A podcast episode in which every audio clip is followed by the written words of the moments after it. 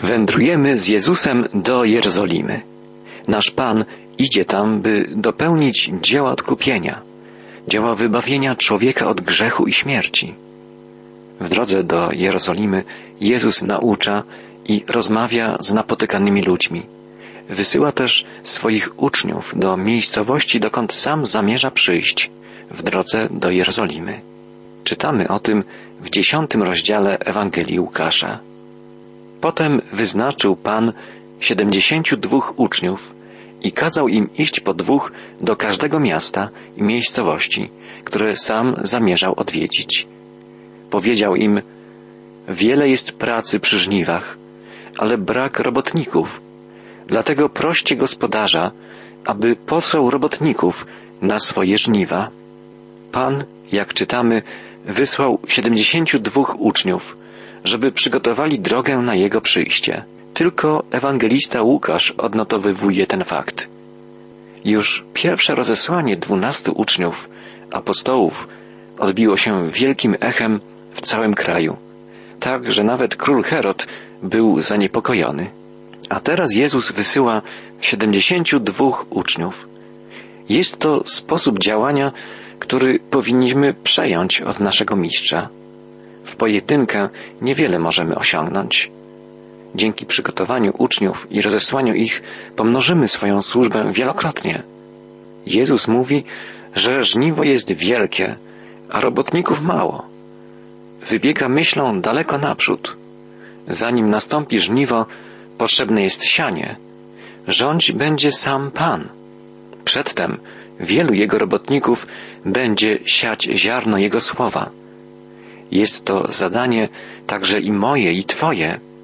Zadanie każdego chrześcijanina. Dalej czytamy: idźcie, posyłam was jak owce między wilki.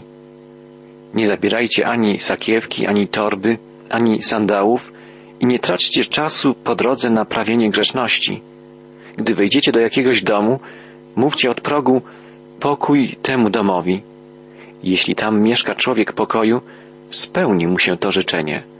W przeciwnym razie nie spełni się. Zatrzymajcie się w tym domu, jedzcie i pijcie, co wam dadzą, bo kto pracuje, jest wart swego wynagrodzenia. Nie przenoście się z domu do domu. Gdy przyjdziecie do jakiegoś miasteczka i będziecie życzliwie przyjęci, jedzcie to, czym was poczęstują. Przynoście ulgę cierpiącym i mówcie im: zbliża się do was Królestwo Boże. Wysłannicy Jezusa powinni liczyć się z trudami i niebezpieczeństwami, które na nich czekają. Muszą być przygotowani na to, że mogą być jak owce między wilkami. Nie mogą koncentrować się na przeszkodach. Muszą też unikać jałowych, niepotrzebnych dyskusji. Powinni skoncentrować się na głównym zadaniu, na przygotowaniu ludzkich serc na przyjęcie Jezusa, Zbawiciela. Jeżeli traficie do jakiegoś miasta, gdzie was nie przyjmą życzliwie, mówi dalej Jezus, to idąc dalej mówcie: nawet kurz z waszego miasta, co nam przylgnął do nóg, otrząsamy na was, ale niech wam będzie wiadomo, że zbliża się Królestwo Boże. Mówię wam, że mieszkańcom Sodomy lżej będzie w dzień sądu niż takiemu miastu. Biada tobie, Chorazynie, biada tobie, Becajdo. Gdyby w Tyrze i Sydonie wydarzyły się te cuda, jakie wydarzyły się u was, mieszkańcy ich już od dawna pokutowaliby we włosienicy i z popiołem na głowach. Tyrowi i Sydonowi lżej będzie na sądzie niż wam. A ty, Kafarnaum, czy masz być wywyższony aż pod niebo? Nie, będziesz strącony na dno przepaści. Kto słucha was, mnie słucha. Kto się odwraca od was, ode mnie się odwraca. A kto się odwraca ode mnie, odwraca się od tego, który mnie posłał. Nasz Pan podkreśla, że konsekwencje braku pokuty i odrzucenia Jego wysłanników są bardzo poważne. Jest to równoznaczne z odrzuceniem Jego samego i odrzuceniem niebiańskiego Ojca, który Go posłał. 72 uczniów wróciło z radością. Mówili: Panie, Nawet demony są nam uległe ze względu na Ciebie. Jezus odpowiedział im: widziałem, jak w jednym okamgnieniu szatan runął z nieba. Oto dałem wam moc, że będziecie mogli bez szkody deptać po wężach i skorpionach i po każdej wrogiej potędze. Co więcej, cieszcie się nie z tego, że się wam demony poddają, ale z tego, że wasze imiona zapisane są w niebiosach. Uczniowie powrócili rozradowani. Podobnie czujemy się my, gdy dzielimy się z kimś Bożym Słowem i ta osoba nawraca się. Jaką radość wtedy przeżywamy. Powinniśmy wtedy jednak przypomnieć sobie słowa Jezusa. Nie z tego się cieszcie, że nawet złe duchy się wam poddają, lecz cieszcie się, że wasze imiona zapisane są w niebie. Dwie prawdy wynikają z tych słów Jezusa, prawdy, które powinniśmy zapamiętać i respektować. Po pierwsze, Bogu zależy zawsze bardziej na nas niż na naszej służbie i dla Niego najważniejsze jest nasze zbawienie. Po drugie, gdy odnosimy sukcesy w służbie dla Boga, jest to Jego dzieło, nie nasze. Dalej czytamy od wiersza 21. Wtedy Jezus w natchnieniu Ducha Świętego i pełen radości zawołał: Ojcze, Panie nieba i ziemi, dziękuję Ci za to, że te sprawy zakryłeś przed mądrymi i uczonymi, a odsłoniłeś je ludziom prostym. Wiem, Ojcze, że taka jest Twoja wola. Ojciec przekazał mi wszystko, bo tylko Ojciec wie, kim jest Syn, i Syn wie, kim jest Ojciec, oraz ten, komu Syn zechce to objawić. Potem zwrócił się wyłącznie do uczniów. Szczęśliwi są ci, którzy widzą to, co wy widzicie. Mówię wam, że wielu proroków i królów chciało zobaczyć i usłyszeć to, co wy, ale nie mogli. Pan Jezus raduje się, że nawet najprości, najskromniejsi ludzie są w stanie zrozumieć i przyjąć Ewangelię. Są też w stanie dzielić się nią z innymi. Pewien pisarz powiedział, że Biblia jest na tyle głęboka, że największy mędrzec może w niej utonąć i na tyle płytka, że najprostszy człowiek może ją zrozumieć. Jezus mówi, że tak naprawdę nikt nie wie, kim jest i jakim jest trójjedyny Bóg, Ojciec, Syn i Duch Święty. Kim jest Syn, wie tylko Ojciec. Kim jest Ojciec, wie tylko Syn. Tylko Duch Święty bada głębokości Boże. Wiedza w obrębie Świętej Trójcy przewyższa nieporównywalnie jakąkolwiek wiedzę. Gdybyśmy mogli ogarnąć Boga naszym umysłem, nie byłby On Bogiem. Taki Bóg, na miarę naszych pomysłów, Bóg z małej litery, byłby wytworem naszej wyobraźni, wymyślonym Bogiem. Takich bogów czcili Grecy, Rzymianie i wiele innych narodów pogańskich. Nie zapomnijmy jednak, że również Żydzi, mimo że objawił się im prawdziwy Bóg, często próbowali go dopasować do swoich oczekiwań, swoich wyobrażeń. Również nam, chrześcijanom, nie obca jest taka tendencja. Łatwiej jest bowiem człowiekowi żyć i rozmawiać z Bogiem takim, jaki nam odpowiada, a trudniej być posłusznym prawdziwemu, żywemu Bogu, który objawia się w swoim Słowie i realizuje swoją wolę. Jezus mówi swoim uczniom, że ich szczęściem jest oglądanie na własne oczy tego, co pragnęło ujrzeć wielu proroków i królów. Wypełniają się prorocze przepowiednie. Syn Boży zstąpił na ziemię, żeby objawić pełne mocy i miłości serce Ojca. Czytamy dalej. Pewien znawca prawa wstał i zadał mu podchwytliwe pytanie. Nauczycielu, co mam zrobić, aby uzyskać życie wieczne? Znawca prawa mojżeszowego zadał Jezusowi dobre, chociaż jak czytaliśmy, nieszczere pytanie. Co czynić, żeby osiągnąć życie wieczne? Pan Jezus często na pytanie odpowiadał pytaniem, zmuszającym samego pytającego do udzielenia odpowiedzi. Jest to najlepszy sposób odpowiadania. znawca prawa mojżeszowego, usiłował wprawić Jezusa w zakłopotanie. Tymczasem, jak czytamy, Jezus odpowiedział: jak mówi prawo? Co tam czytasz? I teraz on musi odpowiedzieć, przecież jest znawcą prawa. On rzekł: będziesz kochał Pana, swego Boga, całym sercem, całym swoim jestestwem, ze wszystkich sił i każdą myślą, a bliźniego jak siebie samego. Dałeś trafną odpowiedź, potwierdził Jezus. Tak postępuj, a będziesz żył.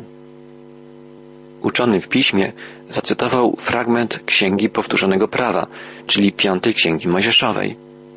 I Jezus odrzekł: dobrze powiedziałeś, ale dodał też: czyń to, postępuj tak, a będziesz miał życie wieczne. Czy można wypełnić o własnych siłach prawo Boże? Sam Bóg mówi w Piśmie Świętym, że nie. W liście do Galacjan czytamy: przez wypełnianie prawa za pomocą uczynków nikt nie osiągnie usprawiedliwienia. Tę samą prawdę podkreśla list do Rzymian. Gdyby ktokolwiek z ludzi był w stanie wypełnić całe Boże prawo, byłby bez grzechu, byłby sprawiedliwy. Ponieważ wszyscy jesteśmy grzesznikami, Bóg posłał swego Syna, który jako jedyny był doskonały, bezgrzeszny.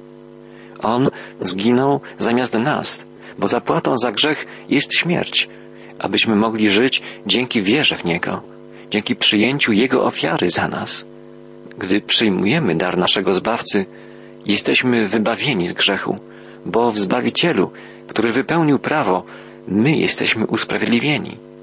Gdyby znawca prawa mojżeszowego był szczery, wyznałby: mistrzu, ja prawdziwie starałem się kochać Boga całym swoim sercem, całym umysłem, z całej duszy, ze wszystkich sił, a bliźniego jak siebie samego. Ale muszę szczerze wyznać, że nie potrafię tego dokonać. Ciągle zawodzę.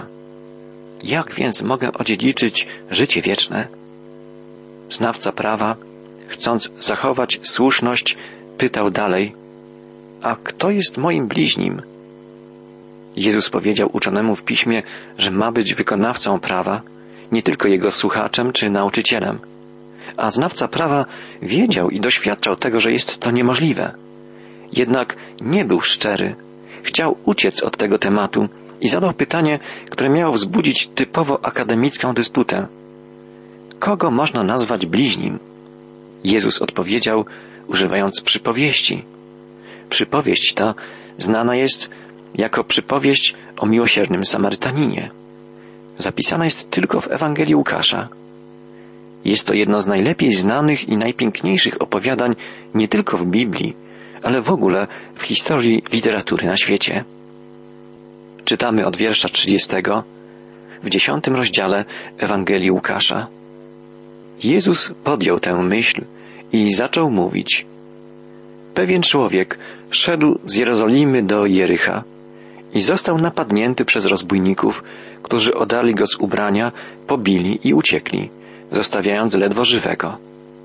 Przypadkowo przechodził tamtędy pewien kapłan, popatrzył na niego i poszedł dalej. Tak samo i Lewita przechodził obok tego miejsca, spojrzał i poszedł dalej. Natomiast pewien Samarytanin, który był w podróży, natknął się na niego, zobaczył go i zlitował się nad nim.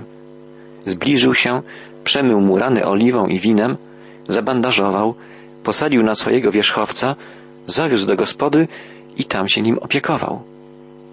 Następnego dnia wyjął 2 denary, dał je właścicielowi gospody i polecił mu: zaopiekuj się nim, a jeśli będziesz miał większe wydatki, wyrównam ci w drodze powrotnej. Jak ci się zdaje, kto z tych 3 okazał się bliźnim człowieka, na którego napadli zbójcy? A on odpowiedział: ten, który potwierdził czynem swoje współczucie. Jezus rzekł: idź swoją drogą i postępuj tak samo. Dean Brown powiedział kiedyś, że w przypowieści tej można wyróżnić przedstawicieli 3 grup ludzkich, które reprezentują odmienną filozofię życia. Pierwsza grupa to rabusie, złodzieje. Ich filozofię życia można określić stwierdzeniem: to, co mają inni, jest moje. Jest to sposób myślenia bliski na przykład komunistom. Druga grupa to kapłan i lewita. Ludzie ich pokroju uważają: to, co mam, jest moje. Jest to egoistyczny indywidualizm. Jego zawołaniem jest: niech świat się zawali, bylebym ja zyskał coś dla siebie. To jest drapieżny, pozbawiony skrupułów kapitalizm. Trzecią grupę reprezentuje dobry Samarytanin. Mówi on: to, co mam, należy do ciebie. Jest to filozofia życia prawdziwego chrześcijanina. Oznacza gotowość do pomagania, do oddawania do dyspozycji potrzebującemu swojej własności. Pan Jezus pragnie, byśmy tę przypowieść odnieśli do siebie i do swojego życia. Na początku tej historii dowiadujemy się, że pewien człowiek opuścił Jerozolimę i schodził w dół do Jericho. W drodze wpadł w ręce złodziei. Jest to obraz dziejów ludzkości. Wielka alegoria. Jerozolima położona jest w górze. Pierwsi ludzie przebywali blisko Boga, w górze. Ale człowiek z własnego wyboru zszedł do Jericha. Ludzkość upadła. Znalazła się w sytuacji bez wyjścia, pod piętnem grzechu i śmierci. Człowiek, który wpadł w ręce zbójców, był na wpół martwy. I taki jest stan upadłej ludzkości. Zbójcy symbolizują tu szatana, jego siły. Apostoł Jan mówi nam w swojej Ewangelii, jak czytamy w 8 rozdziale, że diabeł od początku był zbójcą i zabójcą. Jezus mówi, co również odnotował Jan, jak czytamy w 10 rozdziale jego Ewangelii, że wszyscy, którzy przyszli przed nim, są złodziejami i rabusiami. Kiedy tłum przyszedł pojmać Jezusa przed jego ukrzyżowaniem, Jezus powiedział: jak na zbójcę wyszliście z mieczami i kijami, aby mnie pochwycić. Naprawdę to szatan jest zbójcą i zabójcą. Jest złodziejem, oszustem, mordercą. Nasz Pan, Jezus Chrystus, został ukrzyżowany pomiędzy 2 zbójcami. W naszej przypowieści widzimy kapłana, który przechodzi obok pobitego i omijając go odchodzi.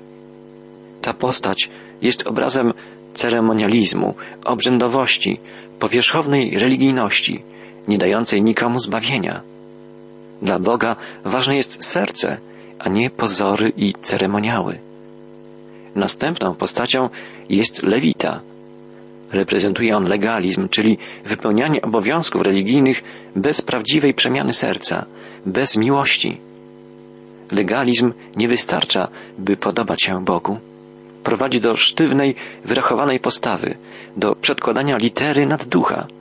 Rodzi nieczułość, zasklepianie się w sobie, niewrażliwość na potrzeby innych. Ani rytualna religijność, ani legalistyczna zgrzebność nie przynoszą pożytku i nie dają ratunku, zbawienia. W końcu pojawia się miłosierny Samarytanin. Kim on jest? Jest nim ten, który opowiada przypowieść. Sam Jezus. Gdy obrzędy, ceremoniały, legalizm i praktyki religijne zawodzą, nadchodzi Chrystus. On jest w stanie opatrzeć złamane serce. Zabierze zagubionego grzesznika, na wpół umarłego, udręczonego grzechem i beznadzieją i uratuje go. Uleczy i zaopatrzy. Ta przypowieść jest wezwaniem również dla ciebie i dla mnie. Kończy się słowami: idź i ty czyń podobnie. Każda osoba, której możesz pomóc, jest twoim bliźnim. To nie tylko twój krewny, twój sąsiad. Wszyscy ludzie, których napotykasz, potrzebują Chrystusa. Wiele mówimy o niesieniu Ewangelii na cały świat, ale niewiele robimy, by tak się stało. Pewien młody chłopak napisał w liście do swojej dziewczyny: mógłbym dla ciebie wspiąć się na najwyższy szczyt, przepłynąć najgłębszą i najbardziej rwącą rzekę. mógłbym przemierzyć dla ciebie rozpaloną pustynię. A potem dodał małe postscriptum. Jeśli nie będzie padać w najbliższą sobotę, przyjadę do ciebie. Niestety, podobnie jest z naszymi deklaracjami dla Chrystusa. Świat dzisiaj jest jak ten nieszczęsny człowiek, który wpadł w ręce zbójców i potrzebuje naszej pomocy. Świat potrzebuje Chrystusa.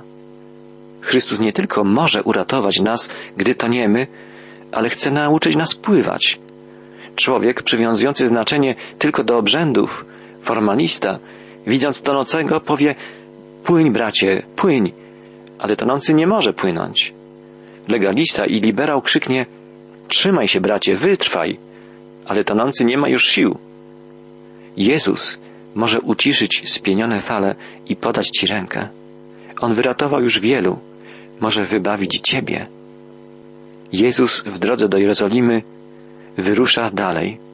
Czytamy w końcowym fragmencie 10 rozdziału Ewangelii Łukasza. W dalszym ciągu podróży Jezus wstąpił do pewnej wioski. Tam udzieliła mu gościny jedna kobieta, która miała na imię Marta. Mieszkała z nią jej siostra, Maria. Usiadła ona u stóp Pana i słuchała tego, co mówił. Marta natomiast była zajęta gotowaniem posiłku. W pewnej chwili zwróciła się do Jezusa: Panie, czy nie widzisz, że siostra zostawiła mi całą robotę? Powiedz jej, żeby mi pomogła. Pan zaś powiedział jej: Marto, Marto, taka jesteś zabiegana i martwisz się o wiele rzeczy, a przecież tylko jedna rzecz jest ważna. Maria dokonała dobrego wyboru i nikt nie pozbawi jej tego, co wybrała. W drodze do Jerozolimy Jezus zatrzymał się w małej wiosce, w domu sióstr Marty i Marii. Marta, mimo że Jezus zatrzymał się na krótko, uwijała się koło normalnych posług, na pewno krzątała się w kuchni, żeby przygotować posiłek. To zajęło jej myśli, jej czas. Natomiast Marta, wyczuwając, że jest to niepowtarzalna szansa, żeby przebywać z Jezusem, usiadła u nóg Pana i słuchała Jego słów. Nasze życie, niestety, często przypomina krzątaninę Marty.